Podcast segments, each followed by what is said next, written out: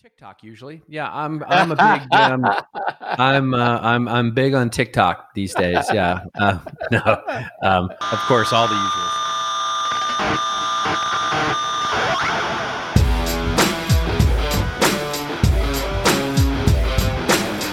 Hello and welcome to episode 84 of Rockstar CMO FM. The M is for marketing and the F is for, well, you decide. As you're probably wondering, does the world need another effing marketing podcast?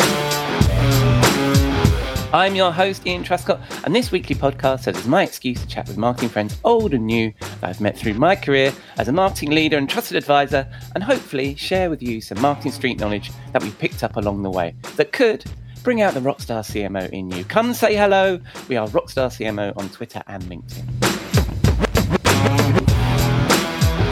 This episode was recorded on Friday, the 15th of October. Thank you for joining us. I hope you've had a good week and you are well, safe, and staying as sane as you feel you need to be.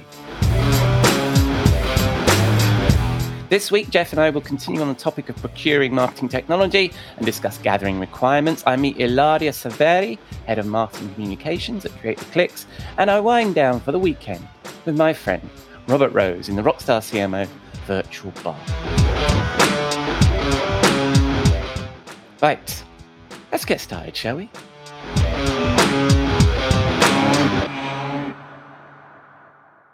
On to our first segment with my chum, Jeff Clark, Rockstar CMO advisor and former research director at SiriusDecisions Forrester, as he shares how to gather requirements for that missing piece of marketing technology that you crave.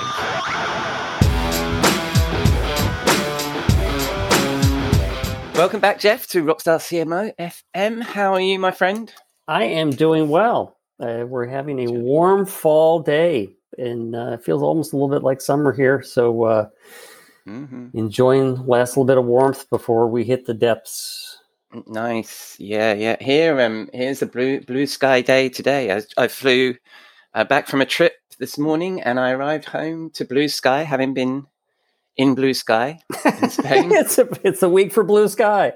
Yeah, and uh, and it was a be- it was beautiful. Landing it was beautiful, and um, and so yeah, as, as we edge towards the end of uh, having anything beautiful and blue skies, as you say. Mind you, the leaves are turning, aren't they, up your way? They are. It yeah, uh, yeah. Yeah. It, uh, as a matter of fact, I was up in uh, in Vermont earlier this week, and I saw uh I kind of at peak in the middle Yeah. of the state, and um, Yeah. it is really pretty on, on, a, Yeah. on another beautiful clear day. So Mhm. nothing like a beautiful clear day with the fall colors we get here Yeah. in New England. Yeah, no, I love it up there when when when the full colours come. Um, anyway, that's not what we're here to talk about the weather and things. We're here to talk about marketing. And the last few weeks we've been on a bit of a roll. So we were talking about assessing the tech stack and understanding what it is that we need. And then last week, when we found that shiny thing we really want, how do we make the business case for it? And then this week, uh, I believe we're going to talk about requirements, gathering requirements. What say you, Jeff? Well, this has to be the most exciting of all of the topics in Martech. well, let the listeners. and I do say that in jest. Um, Mhm.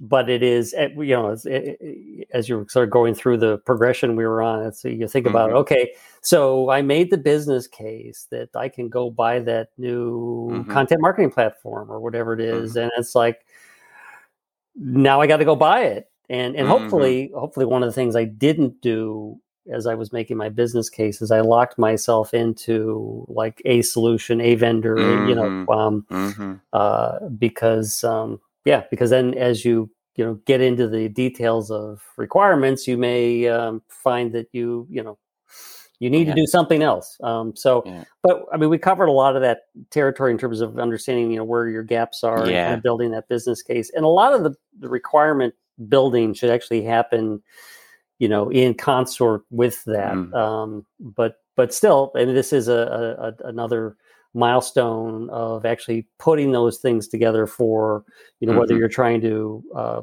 you know get a proof of concept whether you're trying to get um, RFIs you know re- requests for information RFQs Mhm. whatever um, you know you want to have the details together so um, Mhm. so there's there's a number of ways to to address this, and and even but before I do that, I want to I want to get the really boring stuff out of the way, which is that first, you know, one of the things you, yeah, I mean, you need to know kind of like system level requirements. Mm-hmm. You need to know final fi- finance yeah. requirements. So these are things that that are probably not dependent on what you're buying. There would be mm-hmm. certainly something to depend on what you're buying, but you know, you want to make sure like like IT will have a number of kind of governance issues about security, privacy, yeah. if any if anything's touching customers or customer data, or you you know how are we doing in terms of making yeah. sure we we meet the privacy guidelines, hosting considerations, are we hosting it in our internal systems and the cloud, yeah, hybrid, whatever, yeah, and then and then and then finance will have its you know its requirements, payment terms, prove vendor status, if yeah. it's capital expense, how's that handled and mm-hmm. and I don't want to go to detail in any of that stuff because it's pretty um, it, well for one it's pretty dry, but secondly it's one of those things that you you know just go to the person in finance and say what do I need to know yeah, yeah. before I yeah. or what do I need to know for my vendors before we go forward. Yeah. Go to IT. Yeah. What do I need to know before um, we start getting the details of this thing? Mm-hmm. So so the the three ways I was thinking, and, and this this may not be. Uh, I mean, it'd be interesting if somebody has another another approach. Um, but in mm-hmm. the work that I was doing at at um, uh, Forrester and SiriusDecisions, I mean, there there were a number of ways that we would work with with clients on helping them go through this, mm-hmm. and um, uh, and I'll just quickly rattle off. One is like you know sort of taking a business requirements or capabilities focus and kind of go from high level down to detail level mm-hmm. you know, mm-hmm. with your as you're talking to stakeholders. Another way would be to follow, kind of take a process view. So I'm going to, you know, work through a workflow from beginning to end, and then and then determine what the requirements are as I go mm-hmm. through each of the steps. And then similarly, you could do the take kind of the exact same flow process, but doing data. You know, mm-hmm. so what are the data's in? You know, what if I have the solution? What data do I need coming in? What am I trying to put mm-hmm. out? put out and where does where does some of that other that data go so you can take a data flow approach and these are not i mean one of the things is to say is that they're not um, mutually exclusive because one may lead you to another um, and uh, they all require that you interview stakeholders right and and you know stakeholders i mean i, I know and in our discussions we've mentioned stakeholders many times. Yeah. Uh, it's kind of a nebulous term. You know, there could be other other terms for it but uh, you know decision makers influencers whatever. Yeah. But yeah. i think one of the things that that is important to understand and this you know, as we went back through the other discussions we had on assessing your stack and doing your business case, you know, yeah. we, we, we came to the same issue of involving stakeholders, but it's kind of important at this point to make sure you've, you've kind of categorized or you think who, mm-hmm. who are those major stakeholders? Mm-hmm. Um, and so one would be a, um, an enterprise owner. So if I'm in marketing, mm-hmm. my enterprise owner is the CMO or you know VP of marketing. Yeah, you know, it's, it's the person I report up to, and because yeah. they're the one that you want to go talk to and say, what are your, you know, what do you think of of requirements if we yeah. go and I may keep coming back to like this con- concept of a content marketing yeah. platform. So what what do you want to make sure we get out of it? Yeah, uh, yeah. And and they may be all about measuring effectiveness of content or or you know we're all about improving productivity of the team. So you mm-hmm. know we have those things in mind. Um, the other person you want to make sure you contact early is who the customer is, mm-hmm. uh, and the customer typically is an internal customer. I mean, could be mm-hmm. somebody external if they're if if this is an application which is particularly being you're going to touch some of your customers like an event registration or something. But oftentimes in marketing, your customer is a head of sales because yep. you're doing things that are ultimately creating demand or creating brand impression that that makes it easier for salespeople to do their job. So, um, and this obviously isn't the case for everybody. And actually, you know, some of your like if you're doing a content marketing platform and maybe a, a lot of the content is developed by um, a product marketing team or a product management team that is in the product group yeah that might be one if not all uh, your only internal customer Mm-hmm. And then, you know, the other thing is you want to make sure you talk to a process owner or, a function yeah. owner. So, so if, if I'm in marketing operations or marketing IT role mm-hmm. and we're talking about customer or a content marketing system, then who owns content yeah. marketing? Is that the yeah, uh, yeah. Marcoms? Is there a content marketing director or VP? Um, that, and, just asking that question might expose a different problem. Who owns the content? Ah. Yeah, really. yes. Well, and, and, and if that problem has not been uh, wrestled to the ground, then you've got to. You shouldn't be getting a content marketing platform. yeah, really. Well, that's. Yes. So enough, who, enough said other, there. yeah. so you've got your um. So you've got your uh, enterprise stakeholder. You've got your cus- internal customer going to talk to it's a functional and a process person. Who else were you saying we also need to work um, with? There, there are going to be various actors in the in the process. So, yeah. Uh, um, you know, and uh, when I worked at Pega, when we were diagramming processes, the individuals yeah. or sometimes the systems were the actors. So, yeah, who touches it? And if you if we go back to our content marketing example, mm-hmm. then it's like okay, somebody is an originator of messaging and and uh, direction and objectives, and somebody's an originator of yeah. content, and then it goes on to somebody who actually designs and put puts the pieces and parts together, mm-hmm. and then somebody posts, and uh, so yeah. so you know you, you so these you are the make sure you touch. Then. Yeah. Yes. Yeah. Yeah. Yeah. Yeah. Analogous to the users. Yep. Yeah. And you you don't necessarily it doesn't mean that you talk to everybody, but but you know, mm-hmm. you certainly one of the things is that in my experience was that you kind of start at the top and work your way down. You yeah. you do get to a point where it says where you can say, I think I've covered all the bases yeah. and yeah. um and um, I don't need to talk to everyone in the creative team or you know everyone on the web team who's going to be making sure they know where this content is going or sales ops if it's going to a um, you know sales uh, enablement tool and how so, do you find that? Where do you, how do you find that point? I mean, because when when we talk about requirements, I'm often um, I, I, often cast my, cast my mind back to when I was in pre-sales, and we get an RFP from when I worked for a vendor, and I, you get an RFP come through, and it would say stupid stuff like "must be easy to use." must be intuitive. It's like tick. So how do you how do you um, how do you how do you get to that point where you feel like you've spoken to everybody that you need and those requirements are now you know that you've got the right level of requirements that's going to brief a vendor properly well i think so if if if we take one of the paths that i that i mentioned mm-hmm. um, mm-hmm. i think that that's where you can you can determine um, whether you've done the the right level of right. investigation among these various you know, uh, actors or you know uh, yeah. stakeholders in the system. So if you if you think about it from a capability perspective, and you mm-hmm. start with a high level list of capabilities, and, and you know I one of the things I did um, was build a um, set of business requirements. We often call them capabilities, kind of interchangeable yeah. for uh, marketing resource management systems. And mm-hmm. so you you you you kind of go through and say, okay, you know, we need to create projects. We need to yeah. somebody needs to approve the project. Somebody needs yeah. to assign resources. Somebody needs right. to develop the taxonomy for the projects, and or or yeah. th- those are the various things that need to be done. And I you kind of one of the things I did is I kind of developed a starter list of these business requirements, and then when you you know put it in the situation of the of the, the client or in, you yeah. know then then it's like oh well we need also need to think about some of these other things that are specific to us yeah.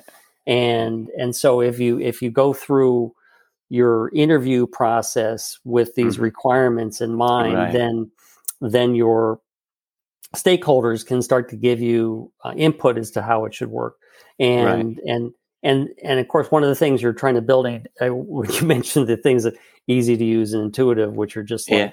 well of course yeah easy easy to use for um, you know somebody writing content might be different than easy to use for somebody who's a high level executive who's approving mm-hmm. content or easy mm-hmm. to use for the designer who mm-hmm. who's got to pull a bunch of different assets together so right. so easy to use has to be viewed in the context of these particular of the task. Yeah, yeah. yeah. And, and so that's it. So so you you you map out all the tasks that you want the solution to, to solve and step through and get all of the stakeholders and what they're going to do in that process, and then and, gather and, from them what they need in that pro- in that part of their process. Correct, and what their expectations yeah. are, yeah. and what yeah. systems. And, and this becomes clear in some of the other paths for doing this, but you know mm-hmm. what systems are they touching, um, and um, and you you know you definitely you you realize that that only certain I mean, if if you developed a list of requirements that was like mm-hmm. you know three dozen long, um, yeah, not all those stakeholders have an opinion on, yeah, on all yeah. those. So it's like you got to yeah. you got to make sure you're you're targeting. You know, in do, in doing your interviewing with the stakeholders, you got to say, okay, mm-hmm. these people can help me build out this part of our requirements, whereas this person can only help me build out, you know, another right. another part of it. Right. So the, right. the, the, the second path that I was thinking of was, um, yes. or the or work with clients on was following a process. Mm-hmm. And I think you know back to our content marketing example, this is particularly good for content marketing because there's a there's a definite definite workflow, right? Yeah. So you know somebody has set goals and objectives and you know maybe yeah. campaign themes or or something that that all the work gets aggregated under and yeah. then and then you go through and you can you can map out the process you know whether you're doing this on a whiteboard mm-hmm. or you're doing it in a you know powerpoint or a visio where you'd say okay first you know we have somebody yeah. who is writing uh, original content and then secondly we have somebody who is editing or or uh, who is uh, revising for a particular audience and then we move yeah. on into design all the way through to when the um, when the content gets both uh, activated to be live and when it gets mm-hmm. archived for future use. Mm-hmm. And and so each step you go, well, who owns that mm-hmm. action? Mm-hmm. What data is required as an input? Mm-hmm. Um, what data gets or what or what process handoff is the output? So where's this thing going? Because then that will tell you one who's the next actor in the process, but also will tell yeah. you is there are there other uh, applications this needs to integrate with, which is mm-hmm. which is I mean one of the critical things about understanding requirements is what else in the in the East ecosystem or the Martech stack is yeah. this thing interacting with, and if you don't. That's one of the things where you, you take a process or a data flow perspective. That's where all of a sudden you run into, oh, this this needs to access our existing asset management yep. system, or this needs to um, tie into an analytics application because we yeah. need to measure something or yeah and so um, so that's that's a yeah. critical point of you know so there was the data in but, there's the data out but this is interesting because this goes back to the, well, our conversation a couple of shows ago where we were talking about assessing needs if you go through that list then that that task step then you may find you've already got tools that can help you right. with that part of the task and that maybe an integration is going to be better than actually finding a tool that, that will duplicate that yep and, and matter of fact this is one of the um you know i mean i, I chose the content marketing platform example but mm-hmm. You know one of the the things that is that is a challenge for um, content marketing is that there are so many different tools out there which mm-hmm. do different pieces of this puzzle. So yep. asset management systems, there are workflow automation systems, there are um, you know there's proofing systems, there's you know there I mean so there's there's these various things and and then there are also these tools um, like sales asset management uh, or sales enablement tool that may actually offer a lot of the capabilities that you're looking for in your content marketing automation. So, so yeah, that's it. That's a, a great question, and, and it, that's really we're going through this step by step is, mm-hmm. and asking the question about what what's currently used is it good, bad? What would you do mm-hmm. differently? Um, so the other couple of things you want to make sure you mention as you're going through this process flow are, you know, what are the what are the business rules? If if somebody gets and this this is probably most easily depicted mm-hmm. in in a lead flow. You know, I pick up a lead, and I and I'm my my job. I'm in a business development rep. My job is to call this person. Okay, so. Yeah.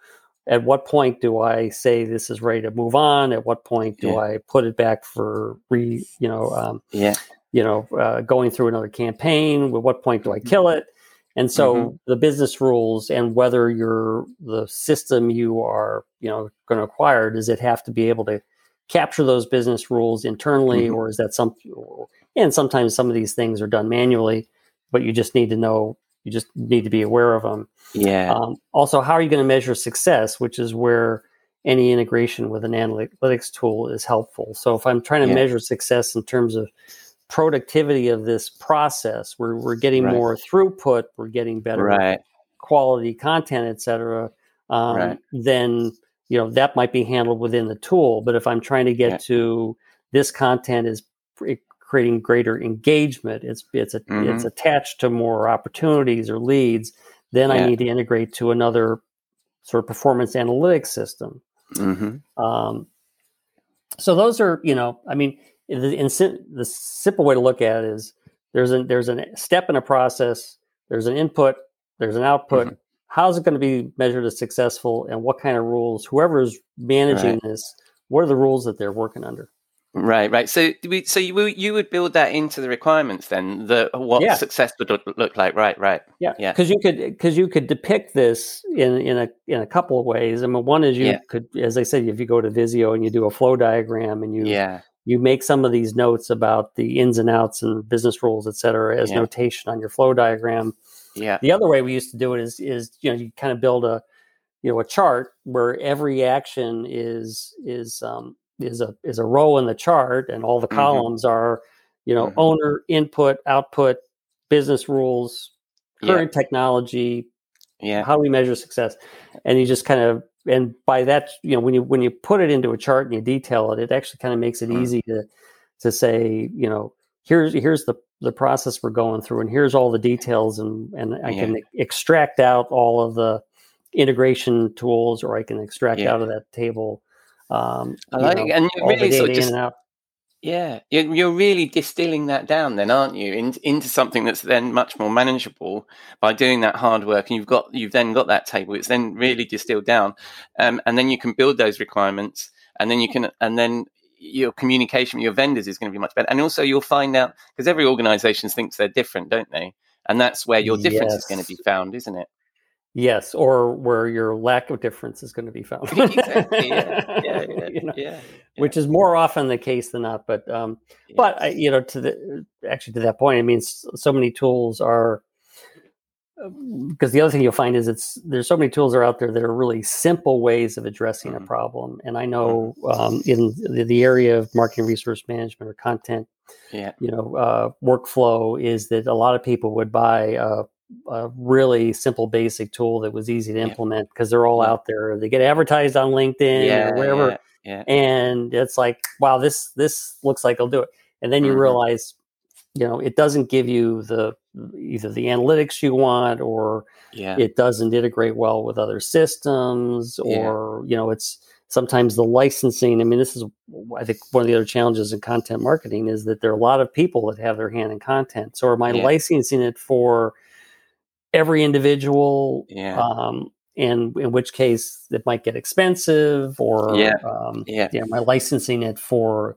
the team, for the company, or the ways that that I can determine that this is um, Yeah, but, but I mean, like what you've just done, which is step through the process and have all the actors in, involved in that, then you get a sense of all of those things. You get the answers to all of those things, right? If you, Yep. And the other thing I think about requirements is, um, and just like realizing that we're running out of time is about time. I, uh, many organizations don't invest that time, do they? They No. they don't realize that there's going to be a cost to buying the buying a solution and it's going to be on them and they need to spend this time and they need to do a proper evaluation because it's going to cost them a whole lot more when they get the wrong solution down the line Absolutely, absolutely, and um, and yeah, and it and it it it pays to do the due diligence. Also pays to understand what for what solutions and purchases are we doing this due diligence because just like we said last week, there are yeah there are certain types of tech that that you know Yeah. can be purchased because whether it's the the um, because it's inexpensive or because it doesn't really m- muck with our internal data or our processes that it's just like we're not going to Yeah. worry about it but if Yeah. something's really going to have an impact in the organization then it's really important to do this yeah and without w- without going into any any you know detail but on the, the third method is is is following the data and it Uh-huh. is just like following the process in terms Yeah. of going through all the steps but yeah. you know, rather than starting with the the uh, you know like a person to person workflow, you're just thinking about data because if you're if you're buying analytics tools, et cetera, you know, there's not there may be one or two users, and so really what Yeah. you're focused on is where is data coming from, how's it going to be used, where's it going to, how's it going to be output. So Right. that that's kind of the I like Uh, that. I like that yeah. too. And, and maybe a combination of the three, right? Is the, the people, the process, and the data, and you're mapping all that through. And that's what you're going to need to do with your integration. So I think that's really, really good advice, as usual, Jeff. Thank you. people, process, technology, and data. It's a pretty Exactly. simple equation. Exactly. That's excellent. Thank you very much, Jeff. So uh, I know that you've you've got you've got some music choice for this week. What's what are you going with this week, Jeff? Well, this is a new one. Usually, when I pick a music choice, it's something I there's like something in my head that I've I've heard before. This this Yeah. is this is new, and um, you know, technical requirements. There's not a lot in the catalog, So- but I did find something that I thought was um, was appropriate. It's called Yeah. "Technical Difficulties" from a band called Julien-K. In their release in 2009 of "Death to Analog." wow. Um, and the problem that they were running into was nothing's working. And so, unfortunately, this kind of emphasizes the downside of not doing your due diligence as opposed to last week when we talked about winning. yes. But still, it, I right. think it's appropriate. Well, I'll hit the listener with a bit of technical difficulties and they'll play it on that. And if people want to get in touch with you, Jeff, and maybe need some help with their requirements gathering, where can they find you? On Rockstar CMO Advisors, as Mhm. well as under Jeff Clark in LinkedIn. Nice. All right, mate. Now, I know that you're going to take another week off next week to do your climate change work. Uh, so I'll see you in a fortnight. Maybe your leaves will be being peeped, but full, full on peeping by then, won't they? Up in uh, They will be. So, it's actually appropriate time to talk about change management. Oh, change management. Splendid. So in two weeks' So- time, talk about change management. Sounds great. Awesome. Take care. All right. Yeah, see you then, Deb. Cheers, bye-bye. Record. 700 days and ways. Inside is changing. Mind is failing. Eyes turning.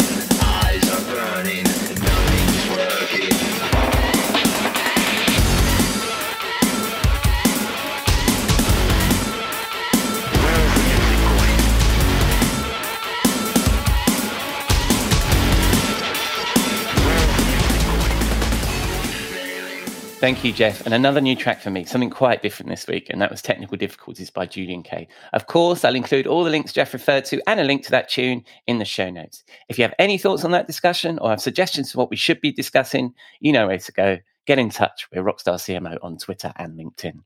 Right, on to our guest. Ilaria Severi is the head of marketing communications at Creative Clicks, a performance marketing agency in Amsterdam. Ilaria is an experienced marketer and communication strategist with a passion for helping brands understand the digital marketing world, build their own identity, and reach the desired audiences. Fluent in five languages, she is responsible for online and offline communication with all stakeholders, including social media management, employee branding, events organization, PR, and content marketing. We discussed the positives of traveling to events again as we connected at the next web event in Amsterdam. But I found a downside to travel this week as my travel condenser microphone failed for this interview. So the audio isn't as good as I'd like. But despite that, I hope you enjoy this conversation.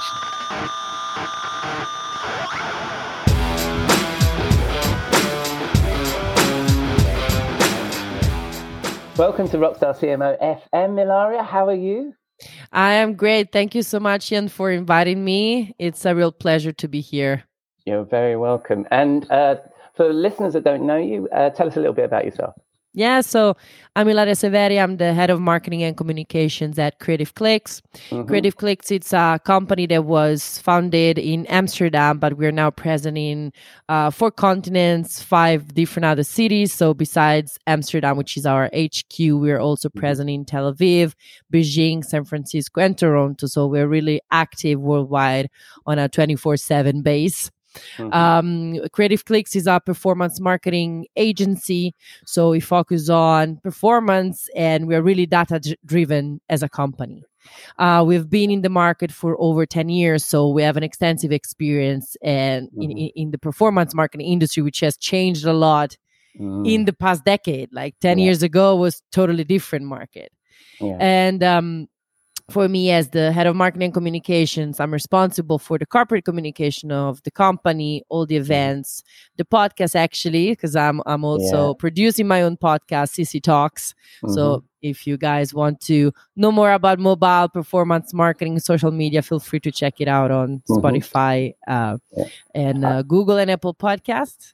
I'll include a link to it in the show notes as well. That would be amazing. And yeah, and then we also help other divisions with content creation um, by our own studio. So we are also building our own um, in-house studio, which is actually growing little by little. So that's Mhm. that's great. So lots of things going on, I would say. Yeah, yeah, absolutely. And you're based in Amsterdam, you mentioned, but I also, um, um, but also, you know, as we're sort of getting to know each other, um, I noticed that you studied media and business. What inspired you to get into marketing? Yeah. So um, actually, my background was a bit different because I studied languages and intercultural communication. So there was already communication part there, but it was more focused on the literature part and the culture part of of of yeah languages and communication. Then I I like times changed and and social media started becoming like a big thing and Mhm. I saw potential there, and and I saw I really liked the way the new way of communicating. I, I like I always liked marketing, um, and I really like to see how the marketing combined with this new digital world, and I wanted to be part of that. So Mhm. let's say that my passion for languages and and cultural and communication uh, kind of found a meaning when this could be channeled in social media in marketing in digital strategies so that's when i decided to uh, specialize in, in media and business and that's why i Mhm. actually moved to the netherlands from italy I, I already lived abroad in other countries but at that time i was back in italy and i found this amazing program at erasmus university in rotterdam Mhm. which I loved, and uh, that's how I landed into media and business and and, and now marketing. Right, right. And and you've stayed in the Netherlands ever since? Yeah, correct. So since Yeah. 2016, so it's been Yeah. five years. Yeah, yeah, yeah, nice. And so you, I mean, you're a relatively young marketer, well, compared to me and mo- a lot of the people I talk to on the show. what advice would you give to young marketers who are trying to follow that same path that you're following? Because now, you know, you're now head of a mar- head of marketing at an agency. You know, you, you you're getting um, building a nice career. Um, what advice would you give to young marketers who want to follow in your footsteps? Yeah, I, I love the question because I always like to tell a bit about my story because I hope Mhm. it can inspire people a little bit and, and give people that extra push that sometimes, especially young people, may not have. Yeah. Although their dreams are big. And if the dreams are big, I always say they're possible, you know? hmm like I said, I I come originally from Italy. I did travel a lot, uh, but I come from a very humble family, and a lot of people in my family didn't even graduate from university. Right. But this is to say that it doesn't matter where you start; it matters where you're headed to, where you want to go. And also for young people who want to become marketers, um, there are several paths you can take. Of course, having a master degree nowadays it's quite important. We cannot Mhm. deny it. Mhm. Uh, but everything you get, the experience that you have to make it for yourself. Because yeah, Mhm. schools it's a it's a great starting point, but they don't really like school. To Yeah. be really honest, university doesn't teach you how to work. Right. Doesn't teach you. Doesn't give you right the work method, and and Yeah. also, I think that we all have to be entrepreneurs of ourselves in a Mhm. way. So we have Yeah. to be the ones always uh, searching for uh, for things, studying new things, and sometimes it is time consuming. But what you get out of it, it's much Yeah. bigger. So definitely, don't stop at the uh, experience that you may or may not have. Mm. Build your own experience. Uh, network with people. Now there is this. I mean, people can see social media as a bad uh, space in a way and for certain things it, certainly is but for others it's an amazing place for networking as Yeah. well so use that Yeah. as a networking tool there are so many online classes so you don't even have to attend certain courses you can take even Yeah. free courses online ask for ask and, and talk with people that have more experience than you have and ask them if they would like to be your mentors and you would be amazed how many people would, would like to help Yeah. you yeah, I- yeah. in my own experience, uh, I was lucky, but I also was always out there trying to to find people who could also help me where where I knew I was lacking skills or I was lacking knowledge, you know. Mhm. And I found so many great people that are now that eventually even became friends and people that I talk to when I have doubts about, you know, Mm. my my my work when I have things like how would you deal with this? Well, what's your Yeah. experience with that? It's it's amazing to have mentors. Mentors Yeah. are really helpful. Yeah. Well, I think as um, I, think as a marketer, you need to be constantly learning anyway. It doesn't matter where you are in your career because the, the craft changes so much. And like you say, it's not something you can be taught like accountancy or something like that in university, and then you're set. It's going to constantly change. You need to be you need to be curious all the time, don't you? Indeed. Especially like in the digital world we're living in. Everything is changing from one day to the other. So you really Yeah. have to be on on on point every day and to to do that you need to yeah Yeah, yeah. keep reading keep searching keep having Yeah. that hungry hunger for for knowledge that's Yeah. that's the basis of everything i believe Yeah, and that leads nicely onto my next question because what I wanted to talk to you about was the fact that you shared 10 business books that would help your business grow on LinkedIn. Yeah. and I'm a huge fan of, um, of, of marketing books. And actually, I too. recommend to everybody they should listen to the Marketing Book podcast by um, Douglas Burdett. So if you've not Mhm. heard that, you should listen to that. So every week he, t- he talks about, he interviews an author every single week. So I'm always buying books. but how would you narrow that 10 books down to one? Would you choose one out of that list? Yeah, I would, and that's the start with why uh, by Simon Sinek. I th- I think Yeah. that's the the Yeah. book that every marketer Yeah. should read. Um, not because it's it's it's well, some people call it the Bible of marketing. Well, maybe that's too much, but it still Yeah. gives you a nice way of thinking and and a, and a structure. When you, for instance, as a marketing manager, you have to build a strategy. It's it's fundamental. So the circle, the golden circle that Simon Sinek uh, talks about, starting from the Mhm. why, the what, and the how, it, it's fundamental. And every time that I am facing some some doubts or or like I kind of it can happen that as a marketer and you create so much content at some at some point you you Yeah. you have to step back and and and think again and say yeah but why Yeah. am I doing this? What's my my Yeah, reason for doing this? Yeah. Yeah. and I find it also fascinating how he finds uh, the the why also not just related to marketing but to uh, leaders uh, and how actually it's so true. People don't sell or companies don't sell products; they sell a re- they, they sell a message, they sell a why. Yeah. Yeah, So- yeah, yeah. No, I love that. And um, when I started my marketing career, um, because I started in marketing fairly late, um, I Mhm. learned through books. And one of the I was recommended five books to read, and Start with Why was one of them. So I thought it was really Right. interesting that you also um, chose that book to be. It's that one, and uh, there, there's a there's a few, a few other books. And what other authors do you like? Would you recommend people people take a look at? Oh, there are so many. there, didn't The well, uh, Yeah. other books. So, The Art of Influencing. Also, hmm I found that Yeah. beautiful.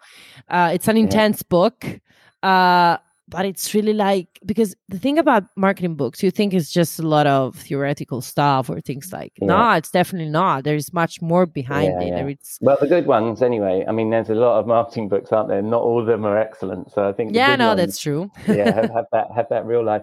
Um, yeah, I mean, I'm getting sidetracked because I could talk about marketing books probably all afternoon, and both of us have got other things to do. So, um, where where we met was um, through the next web event in Amsterdam. Yeah. It happened a couple of weeks ago. Um, I was on panel, but what was your reaction of the whole event? I mean, the next web uh, for people that don't know it, because I have a lot of listeners in the US, it's quite a Mm. huge deal in Europe, isn't it? It's Yeah. a, a massive event, fifteen thousand people normally, um, and, and normally a, quite a big event. But and they obviously stopped it for COVID and then brought it back this year. What did you think? So, as always, uh, there were great talks, great Mhm. speakers, uh, super inspiring and interesting. Sometimes a bit scary, especially those talking about the future and AI, how they would Mm, take over uh, Mhm. the human race and be careful. And you were like, okay. and then Yeah. actually, what's funny is that a week after, there was the uh, Instagram down, Facebook down, and yeah, and WhatsApp down. And in a way, I thought about that talk and I was like, it's happening already. yeah, yeah, yeah, yeah, yeah, so I'm like, it, it- they're already here, you know? yeah. But yeah. then after a few hours, everything was fine. So maybe Yeah. that was, uh, uh, I was overthinking it. But yeah, great, great talks. Um, for sure, it was something different than it Mhm. used to be in the past in a way that probably that's the case in many other cir- circumstances right now but it was it was like being back um in normal life but Yeah. in a, in a different normality so it, Yeah. it, it, it was quite different like back to Yeah. normal but a different normal Yeah, yeah. And what do you think as a marketer about getting back to events? Because, I mean, my sound probably sounds a bit weird to my listeners right now because I'm not in my home studio. I'm in Barcelona, so I'm traveling. I went to I went to a meeting and was in real life with a whole bunch of people and Yeah. stuff like that. And and we were both in Amsterdam at the same time. Um, it's weird, isn't it? It is. It is. It's it's uh it's uh, beautiful. It's amazing that we're able to do that Yeah. again. But Yeah. for sure, it still feels weird that that's possible. When you think Yeah. that just a few months ago we were still wearing masks and we had to maintain distance, and now being all together in the same room. But I also think it's it's fundamental Mhm. uh, that we little by little, of course. People that feel comfortable should do it. People that Yeah. still don't, it's totally fine yeah, they should take their own time but as for marketers it's it's it's fundamental to participate at events. For me e- events have always been a way to uh, networking to make new um uh, new friendships even and Mhm. and meet new people. Um and you know like like i mentioned before i, I produce a podcast and also i mean in other circumstances when i had to uh, write blogs and i was looking for guest writers um and in other circumstances in general when i was looking for mentors for myself having that network that i was able to create thanks to events was fundamental. So yeah. yeah i mean I, i'm a big fan of events and I, i'm a really yeah, i'm really a person a people person so i really love Mm. and enjoy being in in crowded places Yeah. where i can meet so many people from all over the world so actually for me Yeah, covid was a big yeah. thing that i couldn't do that but uh so your advice to to you, yeah, your advice to marketers right now, if, if they're looking at their, their their budgets, they should start getting back into events, start investing back into events, and and A what- they'll get bigger. I think, yeah, I think the next web next year is going to be back to its normal size, isn't it? Like fifteen thousand people. I think was it like five thousand people there this year? Or something like yeah that? and i think it was mostly europe focused and Yeah, normally um there would be many more guests from from Yeah. outside yeah, like guest Yeah. wise of course there were guests from the us as well but they couldn't travel here so it wasn't No. the same it was ver- they were virtual. They were very careful about COVID. They had all the bracelets and stuff, so it was quite interesting, wasn't it? Um, Yeah. So, but uh, and and and aside from aside from the scary part of the AI and the fact that we were all there from a COVID perspective, was there anything else that you picked up from the event that um, that, that helped you? You know, when you got back to the office. Well, definitely uh, the energy, the the the willingness that Mhm. people have of connecting again, of being there again, of of yeah, sharing a drink and talking about business or not. You know, being able. I, I met people Yeah. that I, I saw. Yeah, I I I got up with people that I hadn't seen for two years almost, and you know, it was so funny because like our lives changed so much. Like um, Mhm. I grew in my role, and other businesses also grew. And and and another friend I met there, uh, actually, his business was going really bad at some point after COVID, and now is coming back up and actually even growing and flourishing. So Oh, I think that's beautiful, and it's a reason for feeling grateful and even more inspired to to keep Mm. growing and looking at the future and not looking back because what's back it's it's it's the past Yeah, that's a nice thought. That's a nice thought. I'm going to get to our final question then, uh, talking about looking back, because when we were preparing for this, you didn't even know that rock stars used to throw things into. the I didn't, which probably tells you something I about. was shocked. I was like, really? yeah, I mean, well, there was a rock star that actually parked his car in a swimming pool. So there's this thing. So anyway, Okay. so we have this regular feature on Rockstar CMO called the Rockstar CMO Swimming Pool, which is our portal to hell for all the overhyped trends, bullshit and snake oil that seems to plague the profession we love. What would you throw into our Rockstar CMO Swimming Pool? Yeah, so I, I I love this question and I love the fact that I had to look up look it up Yeah, and see yeah. what it was. Yeah. Um but definitely I would throw in the pool the those con the, those posts or pieces of content that say than uh, things that successful marketers, successful entrepreneurs have to do in order to become the number one entrepreneur Yeah, in the world, or like to Yeah. become like uh, Elon Musk or whatever. Yeah, yeah, And um, I hate that because, well, first of all, success is something that uh, everyone has a different definition of success. Mhm, mhm. That's that. That's a first. yeah. Second thing is that everyone has their own method. They have their own way of working, of of being successful, and and yeah, making the most out, out of their day. For instance, some people may may need to um, sleep till noon, but then they can easily work until five a.m.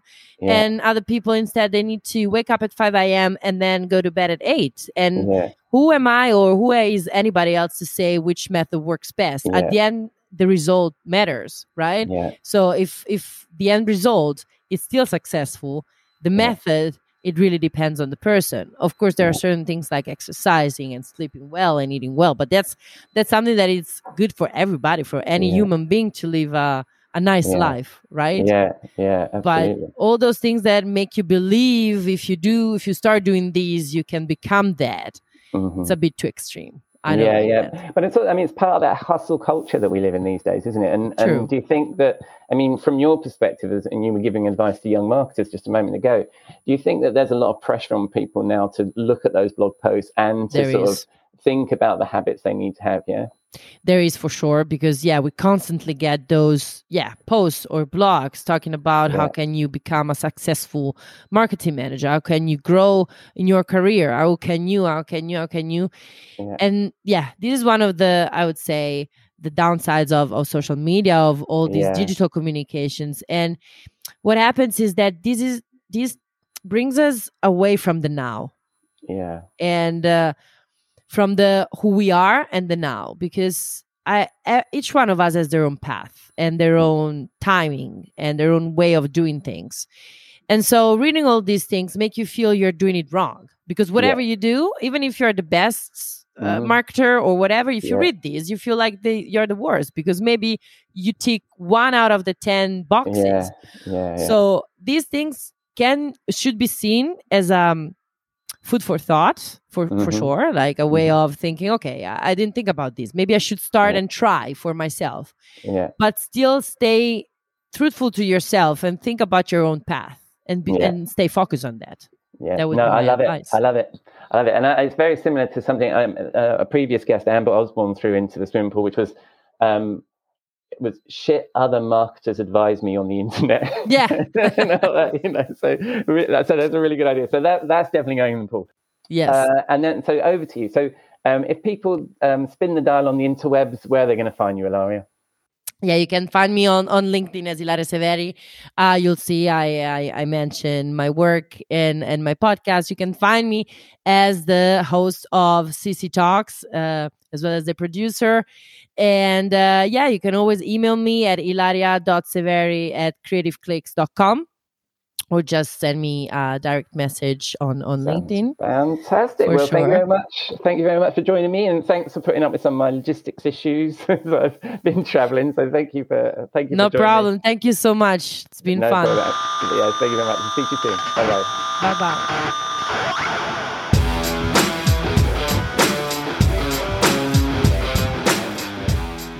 Thank you, Ilaria. Some great advice for young marketers there. I could talk about marketing books all day and chucking those hustle lists into the pool. Absolutely. I will, of course, include all of her links, including to her agency and their podcast, in the show notes. Okay, it's that time of the week again. Time for a cocktail with my friend and content marketing guru, Robert Rose, in the Rockstar CMO virtual bar.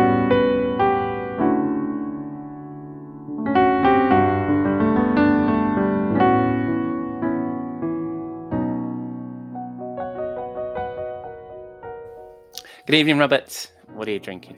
Ah, hello, hello, and welcome to the bar. Um, great to see you here.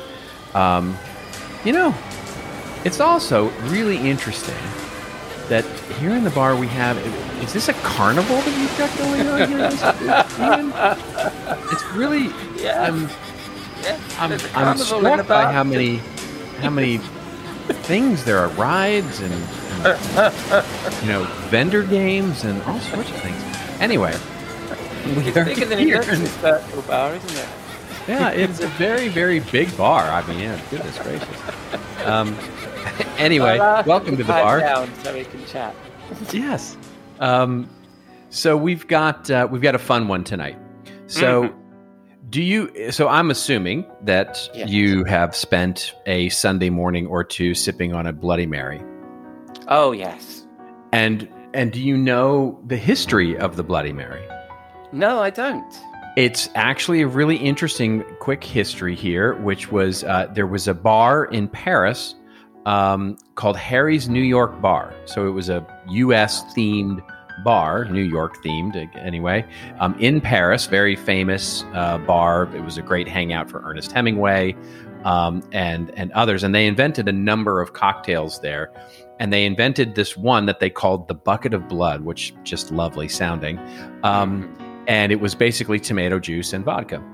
And uh, they started, you know, refining it, changing it, working on it, et cetera. And and and of course, the ver- one of the very first um, mentions of it was in the bar. They were writing up the bar about Paris and all the um, all the cocktails that they'd made, and and they said basically uh, this new drink, which is receiving all sorts of buzz and attention from the town's um, writers, is called a Bloody Mary, and it's half Mm. tomato juice and half vodka, which sounds Oh at its- god. at its at its heart sounds nasty. Um, but of course, it has re- been refined over time, and Mhm. everybody has their own Bloody Mary recipe Yeah. um, you know, for horseradish or no horseradish, or you know, build a salad and put bacon in it and have a hamburger on top of it or whatever. So, um, this is my take, and I've never liked the term bloody. I just I've never liked it, you know, which made Oh. me go learn about the history. I've never liked the name Bloody Mary Right. um, as the drink. I love the drink, didn't didn't really care for the name. So I took a bit of a left turn here Mhm. and said, "What if we made something like a Bloody Mary, but didn't call it a Bloody Mary, but we made it with a Reposado tequila instead, and it works brilliantly. And we're going to call it the Sunday Rise and Shine. I love it. Um, Uh, So, but you and- can. I mean, the nice thing about a Bloody Mary is the world has pretty much accepted you're allowed to drink those in the morning. That's So right. it- by swapping it out and having tequila in the morning, has anything changed? That's right. It's and it's great. It actually works really lovely. The agave fruits and the, the taste of the tequila really works with the Nice. with the tomato juice and with uh, anything else. You know, the horseradish if you choose to do that, and all the classic makings of a of a Bloody Mary, and it works brilliantly. So Right. the Sunday your Rise and? Shine. We're not calling this a Bloody Mary. We're calling this a Sunday Rise and Shine, and it Uh-huh. is basically your favorite Bloody Mary sort of Mhm. recipe. Um, Mhm. Mine is very simple. It's Mhm. it's basically you know tomato juice and and uh, and tequila and a little Mm-hmm. black pepper. Uh, add a little spice and you know and um, you know and away you go right and I don't you know and Nice. piece of celery in it if you want for a stir stick but nothing no no big salad or anything on the top of it. Does celery serve any other purpose than a stir stick? That's right. There no none zero. I, I I'm. I'm generally against cel- celery as a concept. Yeah. Yes. Yes. But, well, I mean, it's not bad as a stick, is it? I mean, it does quite a good job being a stick. But That's right. I'm going to load my Yeah. glass up with some ice. Um, Ah. I, do- I can't remember if you do that with a Bloody Mary, do you? Yes. And again this week, the nice thing about um, our agreement here, and if I look at what I have on my desktop bar, is I do actually have some of that very light uh, tequila that we discussed last week, Hendrick's Gin. ah. So pop, pop some of that into the glass. Oh, that is a that's a nice Sunday morning I'm putting in there. I'll tell you, I'll probably still be feeling this Sunday morning, carry on like that. There you go. There you go. And um, I don't have any tomato juice or tomato juice or pepper or a celery stick or horseradish. Great. So- or any, any of the other ingredients. I'll bet But you I have a do substitute for it, though. I certainly do, sir. I certainly do. And I shall be slogging in some nice Indian tonic water, which I think, uh, due to its health properties, you know, when one's out there and trying not to connect, uh, trying not to um, contract malaria, that's what tonic helps you with, doesn't it? Um, Ah, I think, indeed. I think same as tomato juice, really, with its vitamin C. Let me give this a taste. Oh, that is that. I would rise and shine for one of those, my friend. I really would. Would you really? All right. In fact, I would drink one every week. That's how, that's well, you that is. probably should. Yeah, you probably should drink one each and every week. Yes. and what did you call yours? Uh, I call this the Sunday Rise and Shine. Mm. I'm just drinking a Friday's Rise and Shine. Yeah. And uh, while we're rising and shining, I assume we're we're it's it's easy like a Sunday morning. Can't stop dropping that in. Uh, when whereabouts are we drinking these?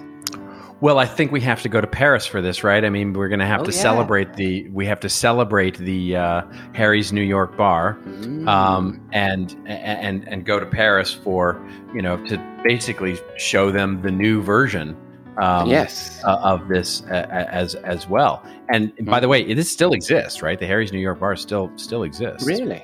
I wonder what they does. say when you go in there and say, "Can I have your most famous drink, please?" But I've changed all the ingredients. Yeah. Good man. I'm sure being French, they're totally open to the idea, right? Oh, Uh, they're, they are. They are some of the most open people when it came, comes to changing anything colouring. Absolutely, yes. And if you do so in a Texas accent or something very American, they're just even more likely to want to change, right? Mate, your Cowboys baseball cap, I think, is. Yes, pull that one exactly. I ain't gonna speak your French language, but I will ask you to change. I'm I'm not even going to try and do your accent, but that sounds fantastic. So uh, once we've finished arguing with the barman, as, as he grumpily goes and finds a nice tequila to put in your drink, uh, what will we be chatting about in Paris? Well, uh, this is something I was talking with a friend about last week. Um, So, do, do you know the do, do you know the uh, you know Seinfeld? Yes, the the Yes. the, the TV Yes. series, right? So, are you a fan of Seinfeld? Oh yes, uh, yes. I have, I'm not like a, a super fan. I, I, I'm aware of the works and watched many episodes, and I've Okay. actually lived one of the Seinfeld episodes where he doesn't get a rental car twice in my life. Uh, Yeah. you, you have the reservation. That's right. yeah, It's it's the importance of holding the reservation. Exactly. Well, there's another one. There's another. There's another episode that has just as famous uh, a scene, I think, Mhm. anyway, and it's where Kramer decides that he's going to uh, start his own version of the Moviefone service, right? And so, if you don't Yeah. remember the Moviefone service because you're not old like me, um, there was a thing where you could actually phone up uh, and press in the dial keys, the movies, you know, and get times and theaters and listings and all of that to get, you know, to, to Yeah. the movie that you wanted to go see. Yeah. And so he decides to do that. And in the scene, George ends up calling the number, and Kramer answers with the "Hello and welcome to Moviefone." Using the touch tone keys on your phone, please enter the first three letters of the movie you'd like to see. And of course, George dutifully pushes the three numbers on his phone, but Kramer can't understand what those dial tones mean. And he goes, uh, You've selected Agent Zero? And now George, of course, is completely confused and goes, What? What, what are you talking about? And then Kramer panics and guesses again, You've selected Brown Eyed Girl. And then there's this awkward silence because, of course, that's not what he selected. And finally, Kramer bursts out with one of my favorite all time lines. And he goes, Why don't you just tell me the name of the movie you'd like to see? and so it's so funny. But what it reminds me of, and, and why I found myself quoting that scene, was I was talking to a Mhm. friend, and it's like, it's there's so it's it's it's this line that we wish we could sometimes just ask our audiences, right? You know, if, if we're building our blog or our website or our resource center or our yeah. event or whatever, it's like, God, I wish the audience would just tell us what they want, right? yeah. And here's the spoiler alert. This is what I've learned over 10 years. Your audience doesn't know what they want. Um, and we've done tons of audience research for clients, and Mhm. uh, we've learned that after doing this research, they will tell you. If you ask them what they want, right, Mhm. they'll tell you. But what they usually do is they'll frame it in the form of a problem that they should want the answer to. In other words, it's usually something the audience thinks they should want the answer to, but they don't actually need. The, the classic example of this, of Wow. course, is you know the the quote that uh, Henry Ford never said, of course, which is, you know, if I had asked people what they wanted, they would have replied faster horses. Um, Yeah. That's the answer. That's the, I should want this, but I don't really know, right? I don't really Yeah. know what they want. And so, you know, in other words, like you might go, well, what do I want out of my blog? And I might get an answer like, I, well, I've got a problem selling content marketing to my boss. And so I would dutifully respond with a post on how to solve the content marketing business case, but that's not answering what they really need. That's not differentiating me. Um, you know, a bit like we talked about last week, it's basically Mhm. just answering the question that everybody else is going to be answering. Right. And so it's what they don't know, right? What they want is often what they don't know. And that doesn't mean you don't listen or you ask. It just means that when they tell you what they want, you need to start to dig deeper and really understand what it is they actually want. And what you want, what you as the creator, the content creator, is for them to get to the end of your piece, whatever it is, your blog post, your video, your resource center, your white paper, and go, God, I'd never thought of it that way, or I never knew that that was an option. Absolutely. And the funny thing is, the punchline to all of that is, is that Kramer in the Seinfeld episode does exactly that, right? He he he delivers this differentiation completely by accident, by misunderstanding the dial tones. He solves the problem in a really innovative way. Innovative way. He just basically says, "Why don't you just tell me the name of the movie you'd like to see?" sort of giving him this voice activated service yeah. and then at the end of the episode, the there it's classic because he's still doing it, and the guy at the, the and at the very end of the episode, somebody knocks on his door and goes, you know, hello and welcome to your worst nightmare, Cosmo Kramer, apartment five E. You've been stealing my business. You know, it's the Moviefone guy coming to exact revenge. So the whole thing is we we can't really know an audience until we listen to their needs yeah. but you can't give them what they want until you create the thing that they don't know that they need. And that's just a lesson that I think is worth learning.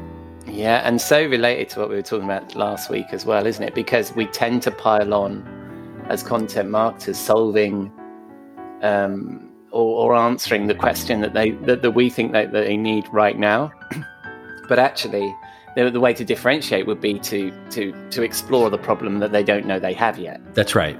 Yeah. That's right. It's to, you know, it's to deliver them the iPhone that they have no idea exists yet, right? Yeah, yeah, yeah. And how do you see? Um, I mean, you you work with clients all the time, and luckily today we've got a couple of minutes, and I like to ask you this question: How do you see clients doing this sort of thing? I mean, it's something you obviously encourage. How how do you see them thinking differently like that?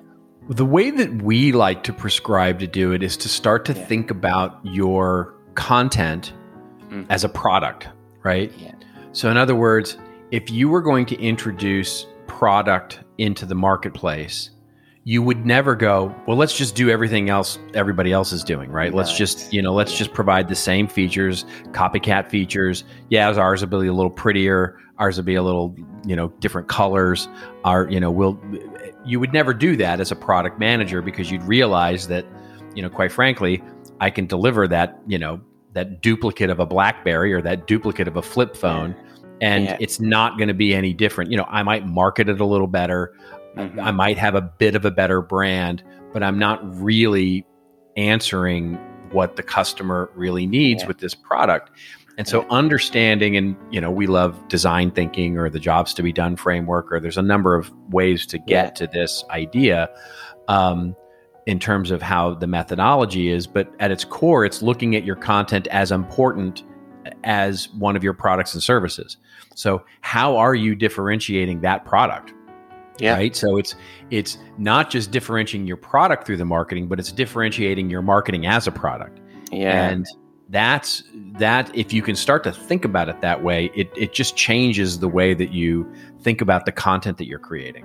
Yeah, and I, and I mean the sea of content that, that uh, particularly in B two B that people are, and as you say that as as you, I mean, keep referring to last week, but as you said last week, you know, people on this sort of hamster wheel of research that are, uh, and they're, they're just consuming more and more and more. Something like that is going to stand right out, isn't it? And it's going to be, It- it's going to stop it them. and They're going to go, wow, yeah, It is, and it's and it's going to give you ultimately, you know, be- better insight, right, into mm. into what is really going on with your customers, and Yeah. you know, and, and hopefully, if you do it well, it aligns and adds to the experience of Yeah. the product or service that you sell. In other words, if I deliver you thought leadership or if I deliver you content that inspires that you you know that you get to the end of it and the audience goes, "Wow, I never looked at it that Yeah. way." Yeah. Now you take that perception in the customer's mind to that to your product because the, the where their imagination goes is wow, they showed me something that I didn't know about in a different way. And now when I look at their product, yeah, it looks at its surface like all the rest of the products, and it may Yeah. be, quite frankly. But the question is going to be in their head, but is it? it, it because they showed me this Mhm. other thing in a completely different way. I'll bet you the product matches that promise as well.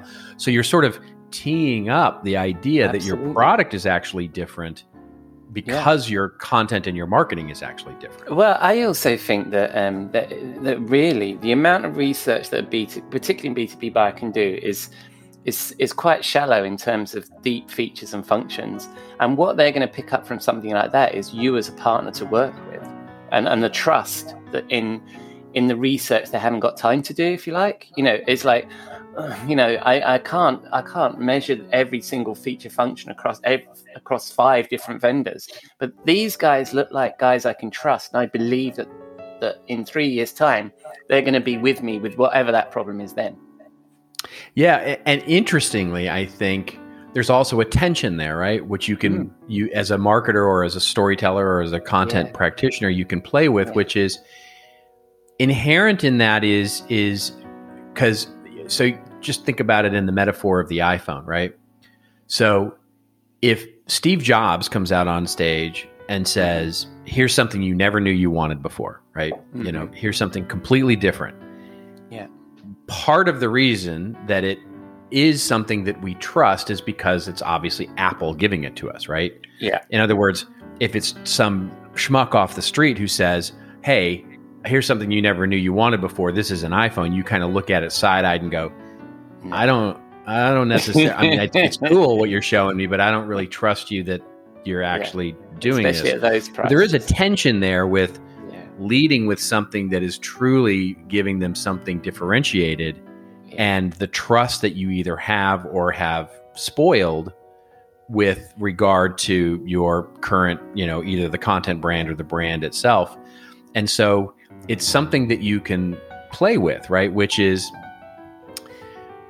it's the it's the equivalent of of saying, "Hey, here's something that you never, you know, that you would have never expected us to give you and you never knew you wanted."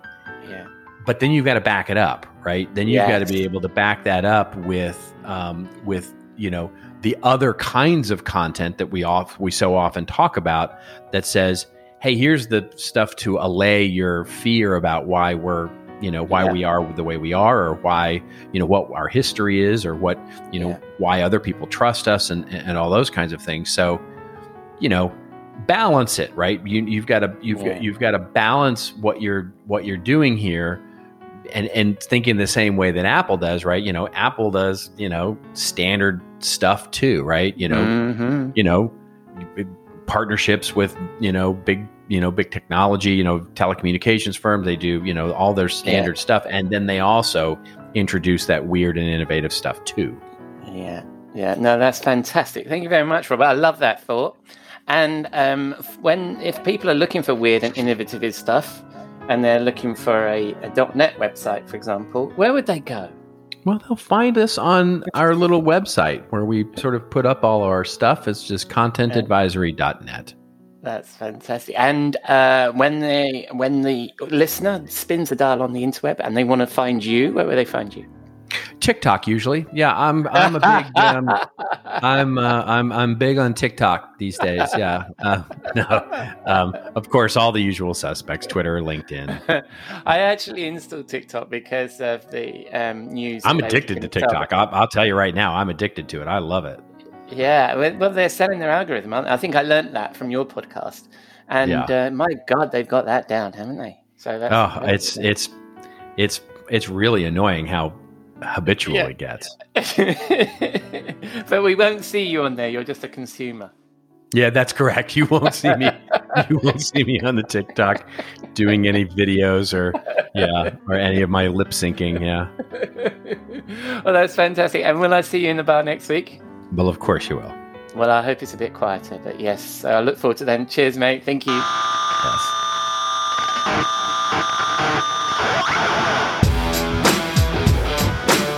Thank you, Robert. Wise words. And listeners, I have no idea what sound effect he's going to suggest next.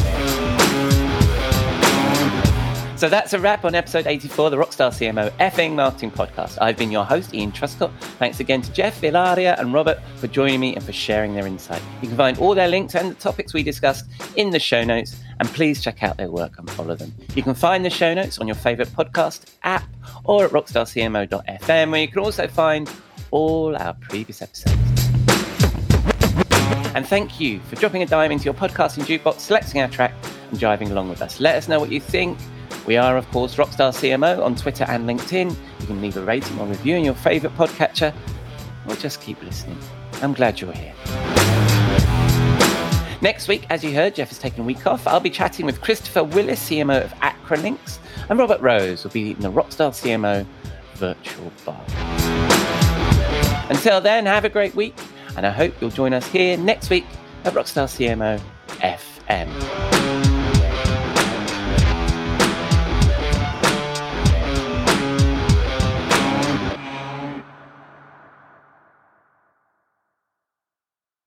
You may know you're listening to this show along the Marketing Podcast Network, but did you know there are other great shows on MPN to help your business?